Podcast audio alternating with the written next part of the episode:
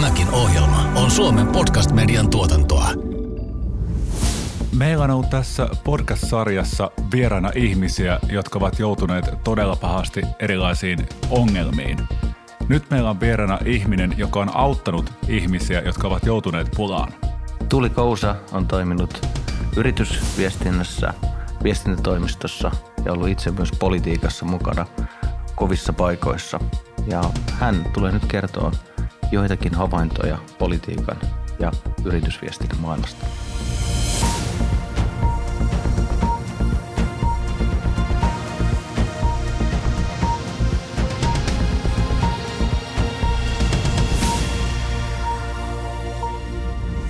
Kuuntelet markkinointiviestintätoimisto Sourcet Kitchenin ja Suomen podcast-median Kriisin anatomia-podcastia, jossa pureskelemme kriisit palasiksi.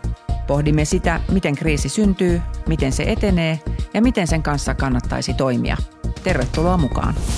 Tässä jaksossa OP-ryhmän viestintä- ja yhteiskuntasuhdejohtaja Tuuli Kousa kertoo, miten organisaation viestinnässä tulisi varautua mahdollisiin kriiseihin jo ennen niiden kohtaamista – Tuuli Kousa, miten kolhuihin voi varautua? Tuuli Kousa, OP-ryhmän viestintä- ja yhteiskuntasuhdejohtaja ja aiemmin on tullut myös Helsingin kaupunginvaltuuston puheenjohtaja. Tervetuloa vieraaksi. Kiitos. Minä olen Juhana Harju, minä olen tämän podcastin asiantuntija ja meillä on juontajana ähm, Touko Aalto. Jos en nyt ihan väärin muista, niin sinun tie OP-finanssiryhmän viestinnän ja yritysvastuujohtajaksi, se on kulkenut ainakin Sanoman, Nesteen, Gummeruksen, Miltonin ja Haaviston kautta. Ja tosiaan, kuten Juhana toi tuossa esiin, niin toimit pitkään myös itse poliittisissa luottamustehtävissä, muun muassa Helsingin kaupunginvaltuuston puheenjohtajana. Sinut voisi siis kuvata henkilönä, joka on mennyt aina sieltä, mistä aita on korkein. Ja tota, tämmöisen intron jälkeen niin mun on pakko kysyä heti ekana, että kuinka vaikeaa oli jättää se poliittinen toiminta, jossa kuitenkin pystyt puhumaan täysin omalla äänelläsi ja siirtyä puhtaammin tehtävään, jossa sinun täytyy viestiä toisten puolesta? Hyvä kysymys. Ehkä se helpotti sitä siirtymää, että se ei ollut mitenkään niin kuin hetkessä tapahtunut muutos ja, ja itse asiassa – on niin, että on tehnyt viestintää pitkään työkseen, niin se politiikka tuli siihen rinnalle ja oli niin monia vuosia se tehtävä, jonka kautta itse olin enemmän esillä, niin sitten ehkä ihan viimeisinä vuosina, niin se alkoi mennä aika vaikeaksi se, että aina joutuu aktiivisesti miettimään, mikä hattu on päässä ja niitä on mahdotonta ihan kokonaan erottaa, varsinkin silloin, jos on julkisuudessa ja jos on jotain kiperämpiä kysymyksiä, niin on helppo sitten ehkä niin kuin muiden sotkeen ne roolit. Miten jos kysyy vielä näin päin se suoraan, että – onko sulla selkeää, kumpi hattu sulla on päässä? Onko sulla Tuuli Kousa hattu päässä vai OPn hattu päässä? Ja ehkä aikaisemmin vielä sitten kaupunginvaltuuston puheenjohtaja hattu päässä. Pitikö kuinka paljon miettiä aina sitä, että aina kun sanoo jotakin, että mikä hattu nyt päässä puhuu ja miten muut siihen suhtautuu? Onko se niin jatkuvaa tämmöistä niin kuin tasapainottelua? Oli ehdottomasti jatkuvaa tasapainottelua. Kyllä se oli itselle aika kirkas se, että mikä hattu on päässä, mutta, mutta samaan aikaan tiedosti, että se ei välttämättä ole muille ollenkaan niin selvää. Ja kyllä se johti siihen, että varsinkin sit siinä loppuaikoina mietti kaksi kertaa ennen kuin otti kauhean kärkkäästi – kantaa ja piti niin kuin erikseen aina tarkentaa, että mistä näkökulmasta asiaa lähestyy muutoin kuin sit selkeästi niissä tilanteissa, joissa oli jossakin vaikka virallisemmassa tilan, tilaisuudessa, jossa oli selkeästi toinen hattu päässä. Jos mietitään politiikan eroa ja jossa tavallaan itse ollaan esillä ja sitten tällaista viestinnän ammattilaisen tehtävää, oli se organisaatio mikä tahansa, missä tuetaan usein sitten sen organisaation – johtoa tai muita toimijoita taustalta, niin mikä ero niin kuin näissä on, varsinkin tällaisessa paineistetussa tilanteessa, esimerkiksi kriisissä?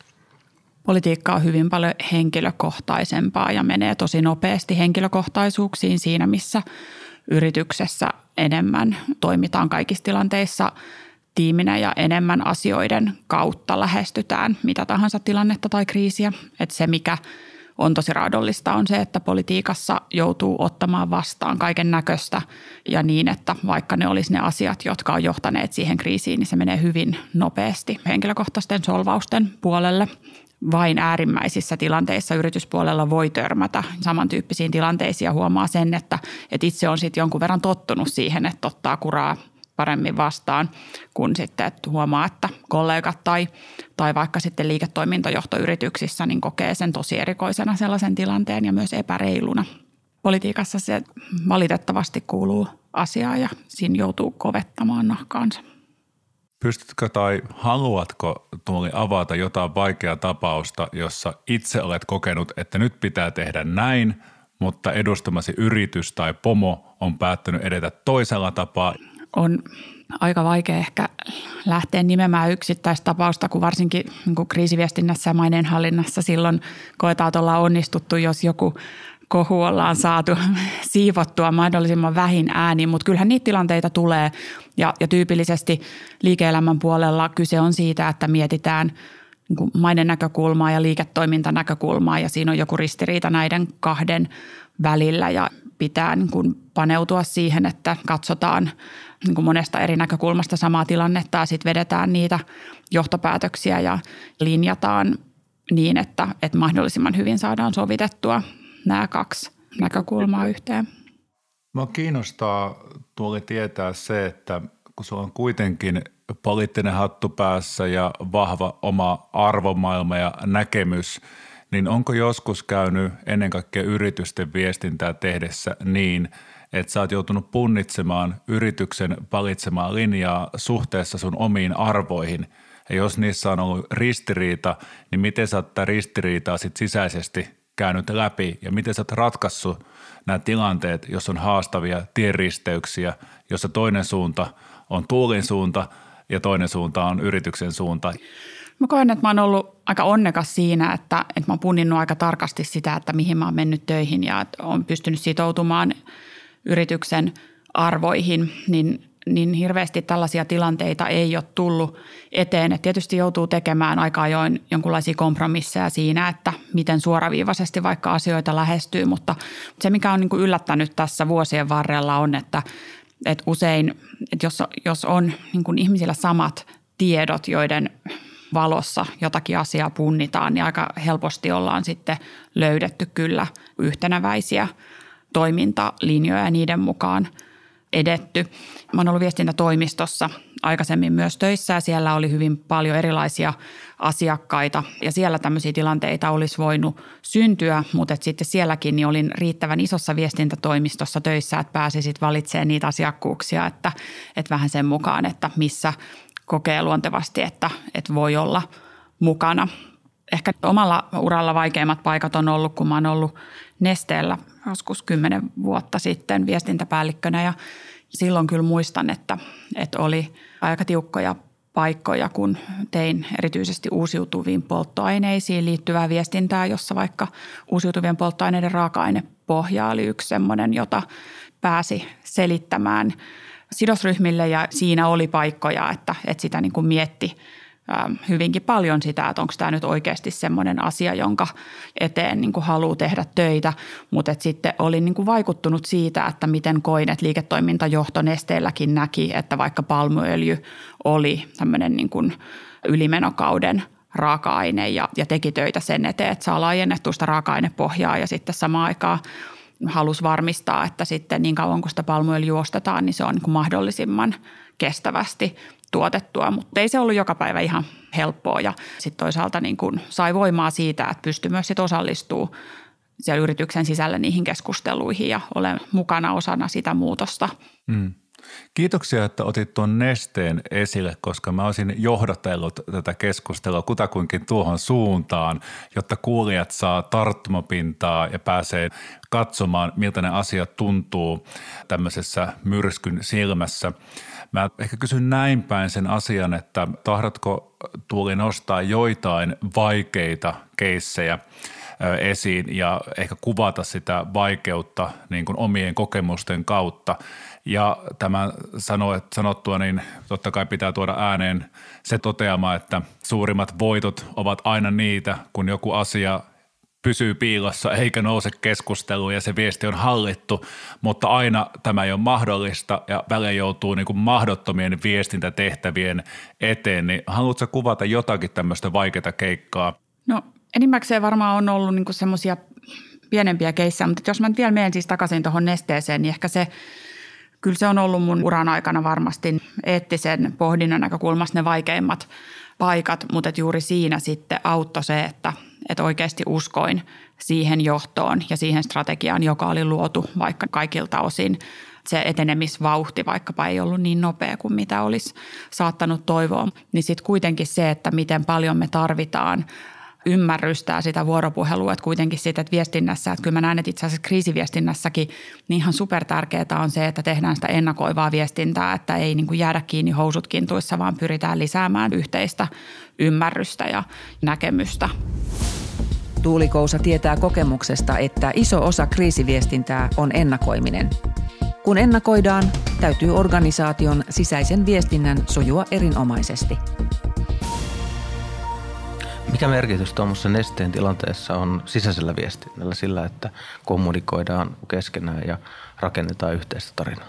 valtavan tärkeä. Että kyllä mä, mä näen, että asiassa kuin asiassa niin sitoutunut henkilöstö, joka uskoo oman työnantajan strategiaan, niin on suurin voimavara, mitä voi olla ja on tärkeää etenkin silloin, jos, jos ulkopuolelta tulee jatkuvaa haastamista ja kyseenalaistetaan sitä perusliiketoiminta-ajatusta tai valittua suuntaan, niin on ihan valtavan tärkeää, että ensin, ensin voitetaan se oma henkilöstö puolelle, että henkilöstö on sitoutunut ja uskoo omaan työnantajansa. Mua kiinnostaa ehkä miettiä asiaa nyt niin, että se on pitkä kokemus ja maailma on muuttunut kymmenessä vuodessa aika paljon. Ja mietin sitä, että jos joku tämmöinen tämän nesteen kohun kaltainen asia tapahtuisi nytten, niin onko sitä enää mahdollista hallita samalla työvälineillä ja samalla ymmärryksellä kuin aikaisemmin? Koska nykypäivänä, kun syntyy kohu – ja sitten kohun jälkeen usein keskustellaan enää tunnetasolla, niin miten näitä tilanteita ja tätä kriisiviestintää voi tässä maailmanajassa käsitellä, kun ennen kaikkea se kyky se vuoropuheluun ja kyky argumentaatioon on tämän keskustelukulttuurin ensimmäiset uhrit. Ja ehkä voisi vielä lisätä, että halu vuoropuheluun voi olla aika Juuri näin. Tuuli, kerro meille, auta meitä.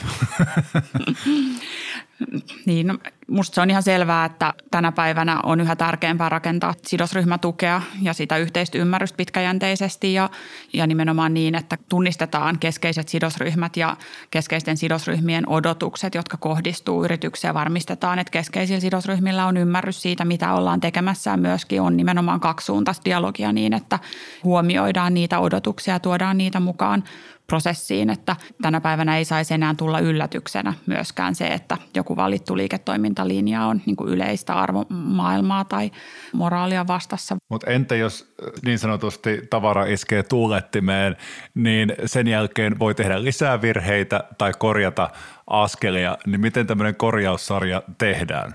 No tietysti voi korjata, kaikki lähtee siitä, että on halu korjata ja parannetaan sitä toimintaa riittävästi, että mitkään kosmeettiset toimenpiteet ei riitä, että pitää tunnistaa se, että nyt on toimittu väärin, pitää pystyä jotenkin selittämään, että miten on voitu toimia väärin niin, että se olisi tullut yllätyksenä. Ja jos todella näin on, niin totta kai on mahdollista ja kaikkien kannalta parempi, että sitten rakennetaan se polku johonkin parempaan tulevaisuuteen.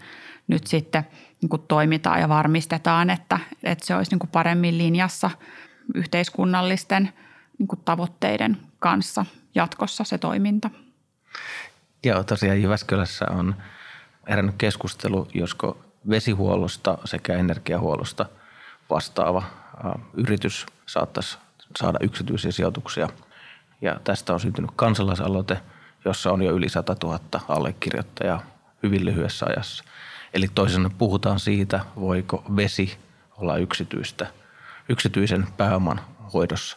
Ja tämä on varmaan sellainen asia, mikä ehkä yllätti monet, että miten nopeasti se keskustelu eteni sekä tuolla sosiaalisessa mediassa että poliittisella tasolla, että ihan kansan syvissä riveissä. Joo, tämä on varmaan yksi hyvä esimerkki. Tervetuloa Tuuli Jyväskylään auttamaan viestintää, kaupungin viestintää Ilman muuta kyllähän nyt, että on niin pienestä, pieni asia voi eskaloitua hyvinkin nopeasti ja en nyt ota kantaa, että oliko, onko tämä nyt nimenomaan pieni vai iso asia, mutta on niin, että hyvinkin pienet asiat voi eskaloitua nopeasti.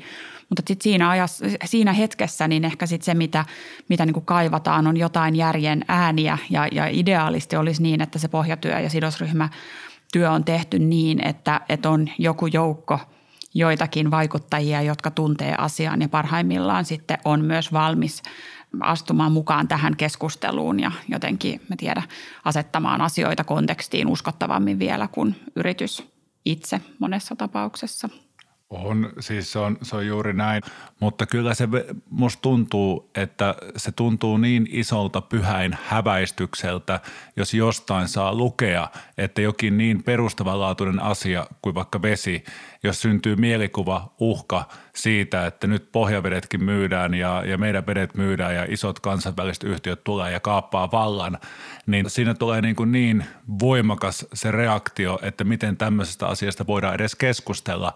Että sen jälkeen niin myöskin vaikka mitä tehdään viestitekoja, niin musta tuntuu, että se on, se on hyvin vaikeaa enää kiivetä semmoisen vuoren päälle, josta saa niin kuin äänen kuulumiin ja pystyy kertomaan, mitä on tekemässä ja minkä takia. Mm.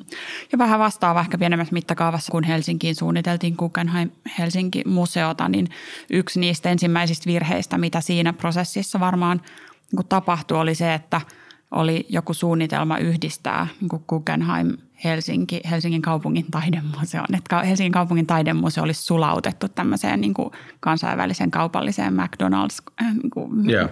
vertautuvaan konseptiin, niin se ei hirveästi miellyttänyt helsinkiläisiä. Siinä tehtiin varmaan aika, aika monta virhettä, mutta tässä ehkä se tarina, mihin se lähtee kääntymään, niin sillä on valtava merkitys, koska sitten sen tarinan kääntäminen kokonaan toiseksi niin vaatii sit, sitten kyllä aikaa, resursseja ja, ja työtä. Niin ja se, että mitä tuossa tuoli toi aikaisemminkin esiin, niin – yhä enemmän etenkin tota tässä ajassa vaikuttaa se, että miltä asiat näyttävät, miltä asiat tuntuvat ja mitä monimutkaisempia, isompia asioita, niin sitä enemmän niitä keskusteluita ohjaa nimenomaan uhka, pelko tai jonkinlainen tulkinta, miten asiat ovat. Ja tämä polarisoitunut keskustelukulttuuri, jossa ei oikeastaan ole sitä keskustelun kulttuuria, niin se johtaa semmoiseen jatkuvasti säkinöivään tilanteeseen. Ja siinä nimenomaan tämä kriisiviestintä niin on oikeastaan kaiken aikaa aktiivisena, vai miten Tuuli näet tämän tilanteen? Mm, no just näin, joo, ja johtopäätöksiin tullaan hyvin nopeasti, vaikka niin kuin usein olisi oikeasti mahdollisuus lisätä sitä yhteistä ymmärrystä ja katsoa, että mistä se kriisi on lähtenyt ja että onko se oikeasti niin lopullista tai, tai fataalia onko sun mielestä vielä toivoa semmoiselle analyyttiselle keskustelulle vai onko tämä nyt ihan mustavalkoista ehdotonta menoa sitten, onko tästä vaan liukumäki tuonne alaspäin vai onko jotakin tehtävissä muuta kuin kriisiviestinnän osalta? Vähän pahalta näyttää, mutta kyllä mä nyt siihen uskon, että mehän sitä keskustelukulttuuria luodaan, että emme voida luovuttaa, vaan että pitää yrittää osaltamme vaikuttaa siihen, että keskustelukulttuuri kehittyy – kuitenkin niin kuin pitkällä tähtäimellä parempaan suuntaan. Musta Suomessahan meillä nyt siihen on kaikki edellytykset kuitenkin edelleen, että ollaan siinä mielessä ehkä lintukodossa täällä. Ja meillä on niin kuin vahva luottamus instituutioita kohtaan kuitenkin Suomessa vaikka kansainvälisesti verrattuna edelleen ja, ja vaikka finanssialalla, jossa itse työskentelen, niin, niin ollaan niin tyytyväisiä siihen, että miten hyvä vuoropuhelu meillä on sidosryhmien ja ja asiakkaidenkin kanssa suoraan edelleen verrattuna vaikka moniin kansainvälisiin kollegoihin. Ja, ja tuossa mietin aiemmin, että sit helposti ajatellaan, mitä kriisiviestintä on, että se olisi aina sitä, että ollaan tehty jotain mustavalkoisesti väärin. Mutta ja silloin kun mä aloitin OPlla, niin on itse asiassa ollut mun isoin kriisiviestintäharjoitus OP-uran aikana, niin oli heti silloin alussa mun ensimmäisenä työpäivänä. Meillä oli käynnissä erittäin laaja hyökkäys silloin, joka lukeutui Suomen ykkösuutisiin – ja oltiin kyllä niin kuin tosi kovan paineen alla siinä, että, että se palveluestohyökkäys vaikutti suomalaisten palveluihin hyvin laajasti. Ja, ja siinä niin kuin oli jotenkin musta hienoa huomata, että, että miten sit se yhteispeli toimii eri asiantuntijoiden ja viranomaisten ja, ja myöskin sit suuren yleisön kanssa. Et kun se luottamus oli hyvä siellä pohjalla, niin sitten siinä nimenomaan asiantuntijat avasivat sitä tilannetta ja, ja me keskityttiin ratkaisemaan meillä asiantuntijat ongelmaa ja sitten viestinnässä mahdollisimman paljon yritettiin välittää väliaikatietoa koko ajan ja puhelinlinjat kävi kuumana ja otettiin sosiaalinen media vahvasti käyttöön ja sitä kautta sitten ohjeistettiin asiakkaita. Huomattiin, että asiakkaat rupesivat myös neuvomaan toisiaan, että hei, että nyt tuolla palvelut toimii ja niin kuin nyt kannattaa taas kokeilla ja muuta. Että se, oli tosi, se oli tosi hieno ja kannustava harjoituksena. Tätä voi kommentoida tosiaan niin, että meillä on useampi vieras tässä podcastissa kokenut itse – ja myös ulkopuolelta voi arvioida, että he eivät ole välttämättä olleet syyllisiä niihin asioihin, mistä heitä on syytetty tai miltä se on ulkopuolelta näyttänyt.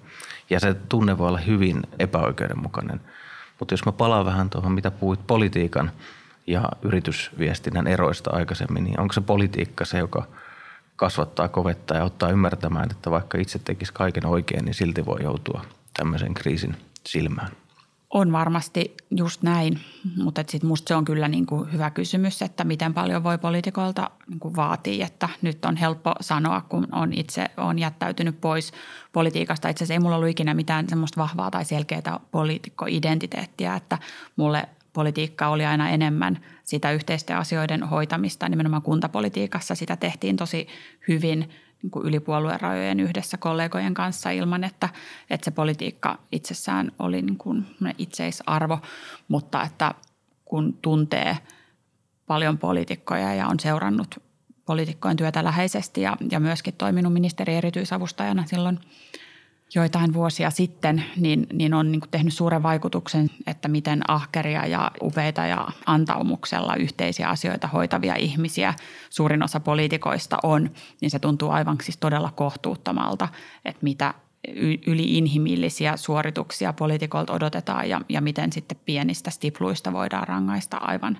kohtuuttomalla tavalla, että siinä mielessä päästään yritys, yritysten puolella helpommalla, vaikka kyllä sielläkin nyt tuntuu, että sidosryhmien odotukset on kasvaneet ja nimenomaan tämä vaatimus ihan todella niin kuin radikaalille läpinäkyvyydelle niin on, on tota, muuttanut pelikenttää vahvasti ja, on, muuttaa.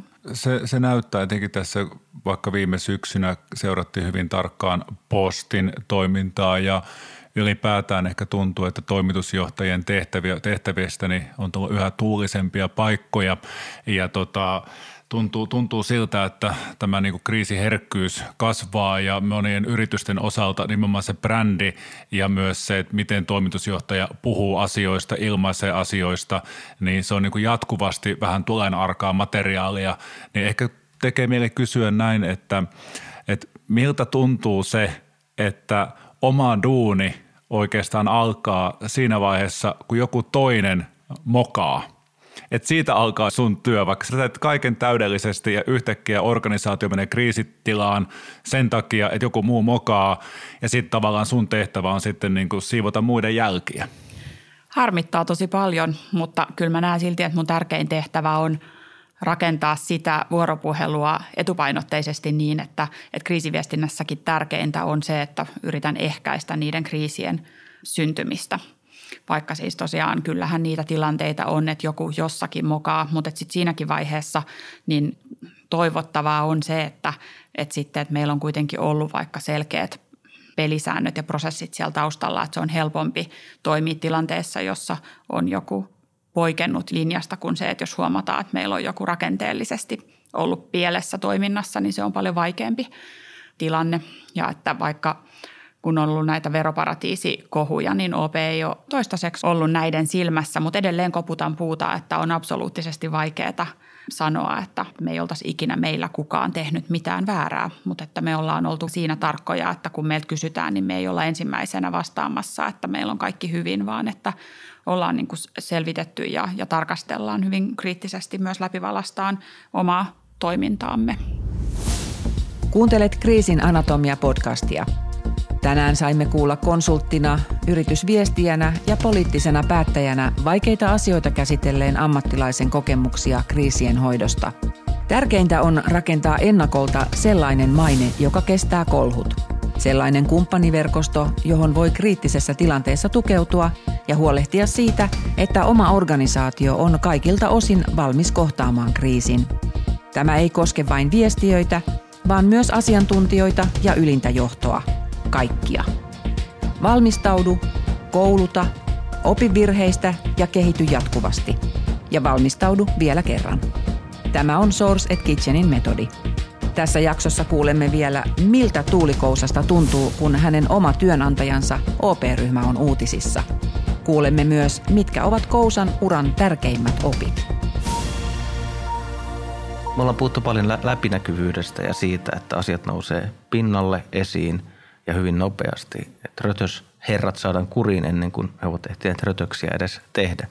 Jos mietitään aikaa ennen, esimerkiksi 70-luvulla, mitä kaikkea siellä on saattanut tapahtua ihan yhteiskunnan ylimmillä rappusilla ja niin, että ne ei ole tullut julki, niin onko, onko tässä ajassa kuitenkin jotain niin kuin siihen verrattuna, jotain armotonta? Eli pienintäkään virhettä ei saa tehdä ja kaikki läpivalastaa välittömästi. Et johtaako se siihen, että me mietitään meidän omaa käytöstä jotenkin kriittisemmin ja, ja jollakin tavalla sensuroidaan sitä, mitä, mitä me ehkä haluttaisiin oikeasti sanoa? Kyllä mä itse näen, että se on ehdottomasti hyvä asia, että läpinäkyvyys on lisääntynyt ja että, että joudutaan tarkastelemaan toimintaa lähempää ja, ja olemaan tarkempia siinä, miten toimitaan. Kyllä se on niin yhteisen hyvän puolesta hyvä asia, mutta on hyvä kysymys, että onko se mennyt liian pitkälle, että, että sitten että välillä nimenomaan voi tuntua, että aika epäolennaisetkin asiat voi saada suhteettoman painoarvon. Sä oot tehnyt pitkän uran, sä oot edustanut monia yrityksiä, ministeriä ja oot nähnyt hyvin paljon niin kotimaassa kuin kansainvälisestikin. Mutta mua kiinnostaa tämmöinen henkilökohtainen kysymys – elä säikähdä, ei niin henkilökohtaisia ei kysytä, mutta se, että jokainen kohu jättää jälkeensä aina yritykseen ja organisaatioon, niin mua kiinnostaa, että kun on syvästi mukana organisaatiossa, sitoutuu siihen työhönsä, niin minkälaiset jäljet nämä kohut jättää yksilöön, siihen ihmiseen, joka tekee sen yrityksen puolesta sitä viestintää, auttaa eteenpäin, kokee myös epäoikeudenmukaisena monet asiat ja millaiset jäljet se jättää ja miten niitä haavoja parannetaan ja miten ne asiat ehkä näyttäytyy jälkeenpäin. Vielä semmoinen kysymys, että kuinka paljon sinusta tulee niin kuin OP ja kuinka OPnä sä näet itses, jos sä näet jossain uutisissa mainittavan OP, niin tuleeko se niin kuin, tuntuuko se henkilökohtaiselta – Kyllä kaikki OPta koskeva julkisuus tuntuu hyvinkin henkilökohtaiselta, ei niin, että se olisi mun, mutta se tuntuu siltä, että se on meidän. Ja kyllä niin kuin, että on, on ollut siis aina kokenut, että on ollut aika vahvasti sitoutunut siihen työhön, jota on tehnyt ja on päässyt tekemään töitä sellaisten asioiden eteen, joihin uskon. On vaikea olla ottamatta henkilökohtaisesti, mutta sitten samaan aikaan niin on, pidän tosi tärkeänä, että yrittää oppia siitä, mitä kokee ja sitten kuitenkin kääntää katseen – eteenpäin, että totta kai on joitain juttuja, jotka on jäänyt, jäänyt mieleen ja, ja niin, että ne aina palaa mieleen sitten jossain kohtaa, kun joku elämässä muistuttaa mahdollisesti niistä menneistä, mutta et silti yrittää pitää katseen, katseen vahvasti eteenpäin. Ja, ja nimenomaan niin, että jokainen koettelemus on kasvattanut tavalla tai toisella, mutta, tota, mutta on se niinkin, että, että vaikka kuinka yrittää olla ottamatta henkilökohtaisesti asioita, niin, niin ei, ei se ihan helppoa ole, että et, et varsinkin kun tekee niin kuin antaumuksella, niin, niin, niin, niin kyllä se on niin, että et, et jotain aina tarttuu sen verran vielä kysyn tähän vielä ihan täydentävän pienen kysymyksen, että pystytkö nimeämään, tai on hyvin vaikeaa nopeasti ruveta avaamaan tai kertoa tarkasti, mutta pystytkö nimeämään muutamia keskeisiä oppeja, jotka ovat jääneet noista aikaisemman työuran erilaisista vaiheista ja työtehtävistä, jotka niin kirkkaasti ohjaa sinua yhä tänä päivänä? Selkein oppi on se, että, että samaan aikaan kun että odotetaan avoimuutta ja haluankin edistää avointa viestintää ja sitä, että, että mahdollisimman paljon kerrotaan vaikka finanssialalla mitään pankkisalaisuutta ei voida rikkoa, mutta että sitten se, että mikä liittyy omaan toimintaan, niin, niin koen, että varsinkin kun OP on osuustoiminnallinen ryhmä, niin, niin haluaa avata niin paljon kuin mahdollista avata myös asioiden taustoja. Mutta kyllä mä sen olen oppinut, että, että ei kannata jäädä myöskään liian – niin kuin tiiviisti kiinni mihinkään tilanteeseen, että se, että, että jos on jonkun – jonkun kohun silmässä, niin kannattaa miettiä ne pääviestit ja ennemmin toistaa niitä ja toivoa, että ne jotenkin tarttuu ja tavoittaa kuulijan sen sijaan, että oikeasti lähtee niin kuin porautumaan jokaiseen yksityiskohtaan, koska sitten suuri yleisö ei kyllä ikinä kiinnitä huomiota niihin yksityiskohtiin, vaan että tärkeintä olisi, että se, se iso kuva jotenkin olisi kirkas ja yhdenmukainen ulospäin. Meillä on ollut tässä podcastissa sellaisia ihmisiä, jotka on nimenomaan olleet siellä myrskysilmässä, joita on ehkä sitten auttanut – sinun kaltaiset ammattilaiset. Minkälaisia vinkkejä sulla on mahdollisesti ihmisille, jotka joskus kohtaa tämmöisen kriisin, joko työelämässä tai, tai politiikassa tai joutuu imaistuksi siihen ilman omaa syytäkin. Minkälaisia keinoja tavallaan siinä on selviytyä? Anna joku ammattilaisen vinkki. Mun ensimmäinen vinkki on se, että oma perspektiivi hämärtyy tosi nopeasti, kun ajautuu sellaiseen niin sanottuun liskatilaan semmoisessa tilanteessa, että kannattaa ihan ensiksi ottaa joku, soittaa, kilauttaa kaverille, ottaa joku tiimi siihen ympärille, joka auttaa hahmottamaan sitä tilannetta paremmin, koska, koska itse sitä niin kuin helposti omat ajatukset sumenee tuossa kohtaa ja, ja, ja hämärtyy tosi nopeasti se, että mitä tässä pitäisi tehdä ja, ja mikä tämä konteksti ja perspektiivi tähän asiaan on, niin se on se ensimmäinen ja tärkein – vinkki ja sitten yhdessä lähtee katsoa, että mikä tämä tilanne oli ja, ja mistä tässä on oikeastaan kyse. Ja että on tärkeää reagoida nopeasti, mutta ei niin nopeasti, etteikö pitäisi ensin niin kuin varmistaa, että, että on ymmärtänyt tilanteen oikein. Ja ainahan voi sanoa, että riippuen taas vähän, että mikä se tilanne on, mutta että voi olla niin, että, että on niin kuin nopea ja tärkeä kuitata tai jotenkin noteeraa tilanteen, mutta että, mutta että perehtyy ensin ja, ja sitten vasta päättää, että miten reagoi. Kiitoksia, se oli erinomainen vinkki jatkoa silmällä pitää. Kiitos Tuuli Kous. Kiitos. Kiitoksia paljon. Tänään kuulimme yhden tarinan siitä, millaisiin päätöksiin kriisin keskellä joudutaan. Mitä sinä olisit tehnyt samassa tilanteessa? Jos kiinnostaa, miten me näitä punnitsemme, vieraile sivulla www.source.fi kautta kriisiviestintä. Seuraavassa jaksossa Touko Aallon ja Juhana Harjun vieraana on Aki Ruotsala, joka joutui jättämään Poriatsin toimitusjohtajan pestinsä ennen kuin ehti edes aloittaa uudessa työssään.